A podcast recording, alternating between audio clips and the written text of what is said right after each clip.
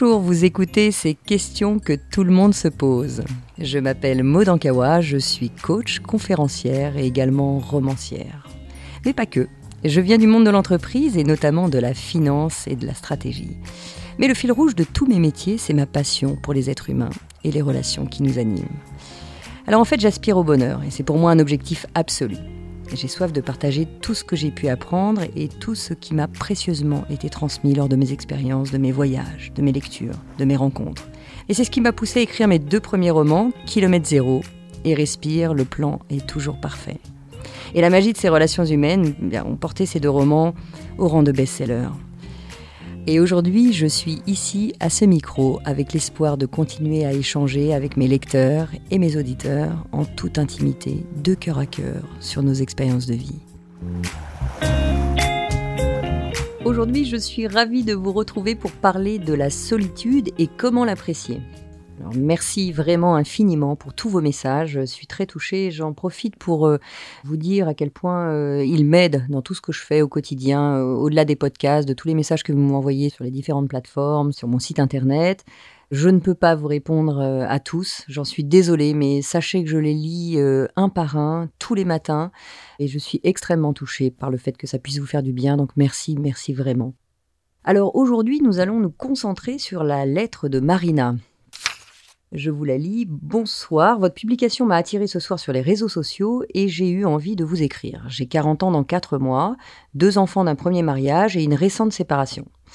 J'ai vécu une adolescence douloureuse sur laquelle je suis en train de travailler en thérapie, notamment sur une blessure de rejet et d'abandon. Je sens que je dois faire un travail sur moi pour apprendre à être bien avec moi-même avant de pouvoir être bien avec un éventuel amoureux. Ma question est comment fait-on pour apprendre à être bien avec soi? Comment apprécier la solitude? Je vous remercie sincèrement, Marina. Merci pour cette question qui est une des questions fondamentales du bonheur, hein, une des questions fondamentales du bien-être, parce que c'est tout l'apprentissage d'une vie que d'arriver à être bien avec soi. Je crois que c'est l'axe primordial pour soi, mais aussi avec les autres, comme tu l'as dit, euh, avant de pouvoir rencontrer à nouveau un amoureux avec lequel tu seras bien, bien effectivement, quand on a réconcilié son bien-être avec soi, forcément la relation va vers quelque chose de beaucoup plus grand. Alors, comment apprivoiser cette solitude? Eh bien, évidemment, c'est très difficile parce qu'on nous a appris tout le contraire tout ce qu'on a entendu depuis qu'on est tout petit, c'est le prince charmant, c'est euh, soit gentil, soit belle, soit ceci, soit cela, pour rencontrer euh, l'homme idéal ou la femme idéale dans l'autre cas. Et donc tout ça nous construit autour de je ne serai heureuse ou je ne serai heureux qu'à partir du moment où j'aurai euh, retrouvé ma moitié quelque part sur cette planète. Et donc notre quête, depuis qu'on est né, bah, c'est d'aller chercher la perle rare. Et tant qu'on l'a pas trouvée, bah, évidemment, on a l'impression qu'on ne pourra pas être heureux. Et puis alors un jour, on, a l'impression de la rencontrer. Et puis finalement, ben, comme dans ton cas, euh, tu le précises, tu t'es séparé. Donc là, le monde s'écroule parce que la perle rare a disparu.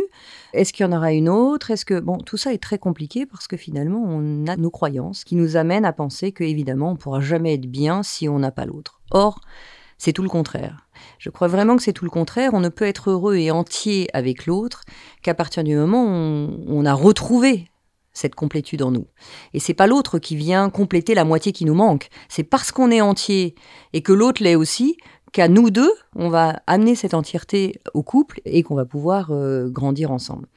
Donc, pour commencer, la première chose, c'est de reconnaître et accepter cette situation.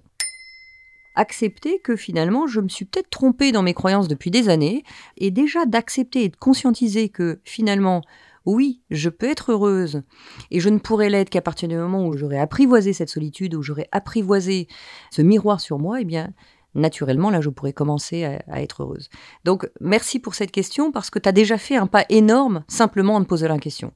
C'est déjà le premier pas de cette conscience vers OK, je me rends compte que finalement, c'est pas l'autre qui va m'apporter le bonheur, bien que, évidemment, la cerise sur le gâteau, c'est rencontrer quelqu'un avec qui on est bien, mais on ne pourra l'être qu'à partir du moment où on sera bien avec soi.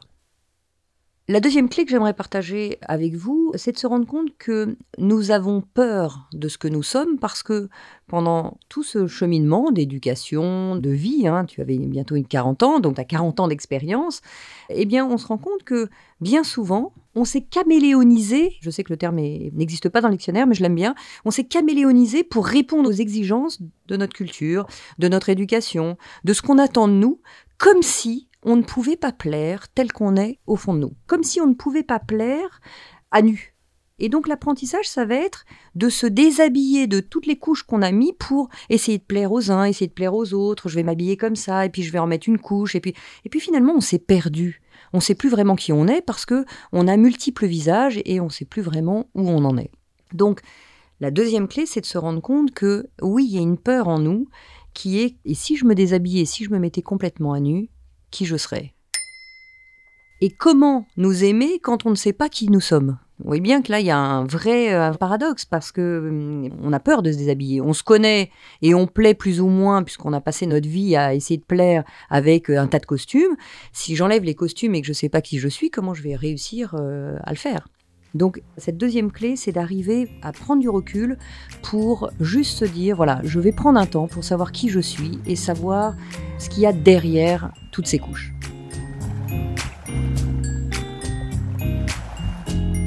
J'aimerais faire une petite parenthèse sur la solitude et l'isolement, parce que bien souvent on parle de solitude et apprivoiser la solitude, mais la solitude nous fait jamais peur. Être seul, on en a tous besoin. Le vrai sujet, c'est souvent l'isolement. Parce que l'isolement, c'est un moment de solitude quelque part qu'on n'a pas choisi et qu'on subit. Alors que la solitude, c'est quelque chose dont on peut avoir besoin et qu'on choisit.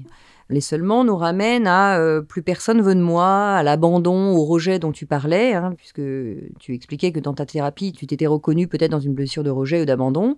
Eh bien voilà, l'isolement, c'est quelque chose qu'on subit et donc ça nous ramène à cet abandon, ça nous ramène à l'abandon de la société, l'abandon, euh, la peur de se retrouver seul et d'y rester.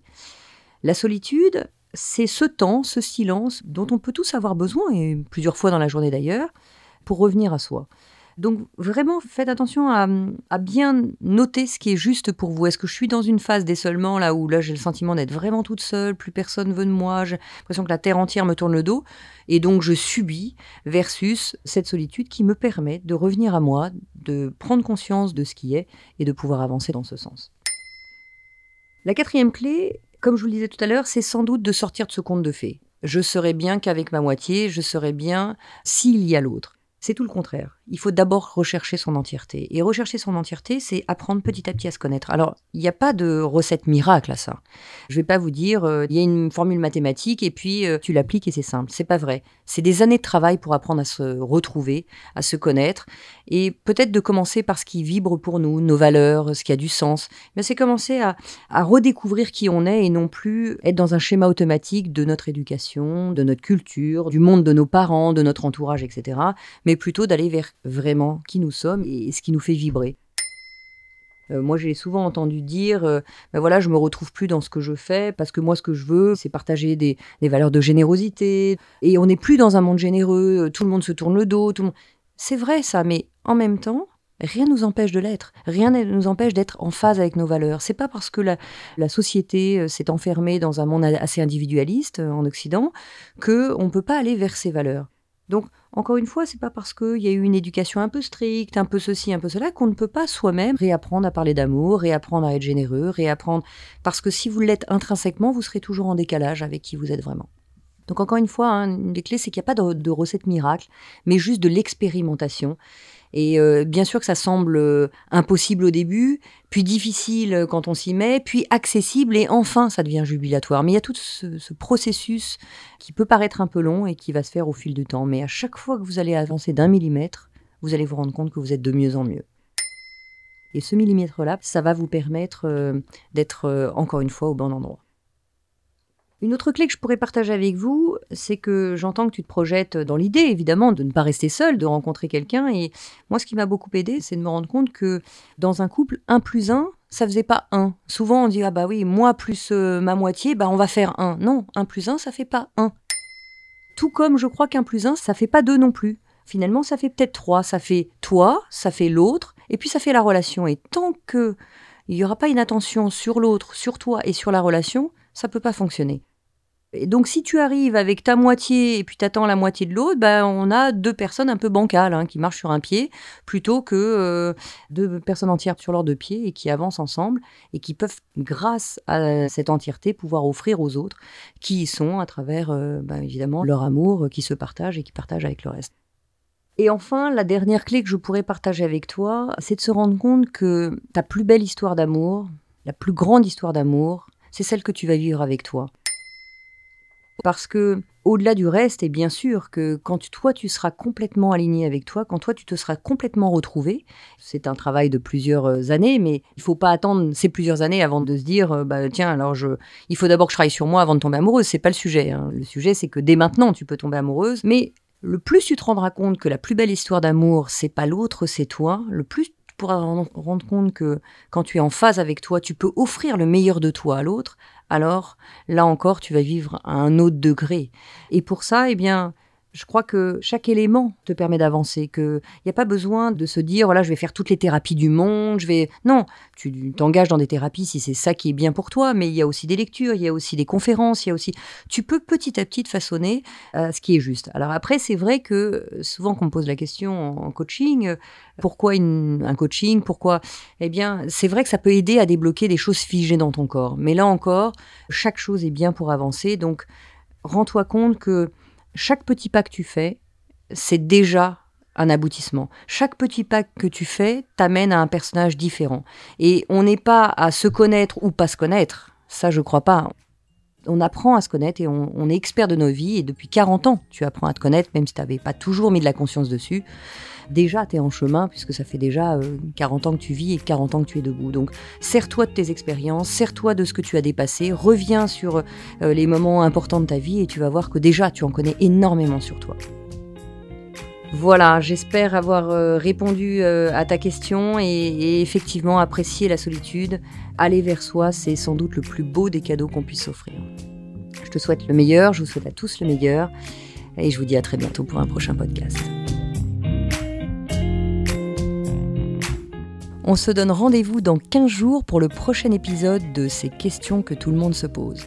Pour être tenu au courant de sa sortie, n'hésitez pas à vous abonner à ce podcast, me suivre sur les réseaux sociaux sous le nom de Maude Ankawa ou consulter mon site internet maude, m a u d ankawa a n k a o u N'oubliez pas que si vous avez vous-même des questions ou s'il y a des sujets que vous aimeriez que j'aborde dans un futur épisode, vous pouvez m'écrire ou m'envoyer une note vocale à l'adresse podcast gmail.com Vous trouverez toutes ces informations dans le texte de description de l'épisode et je serai ravie, ravie de vous retrouver en librairie pour mes deux romans Kilomètre Zéro et Respire, le plan est toujours parfait.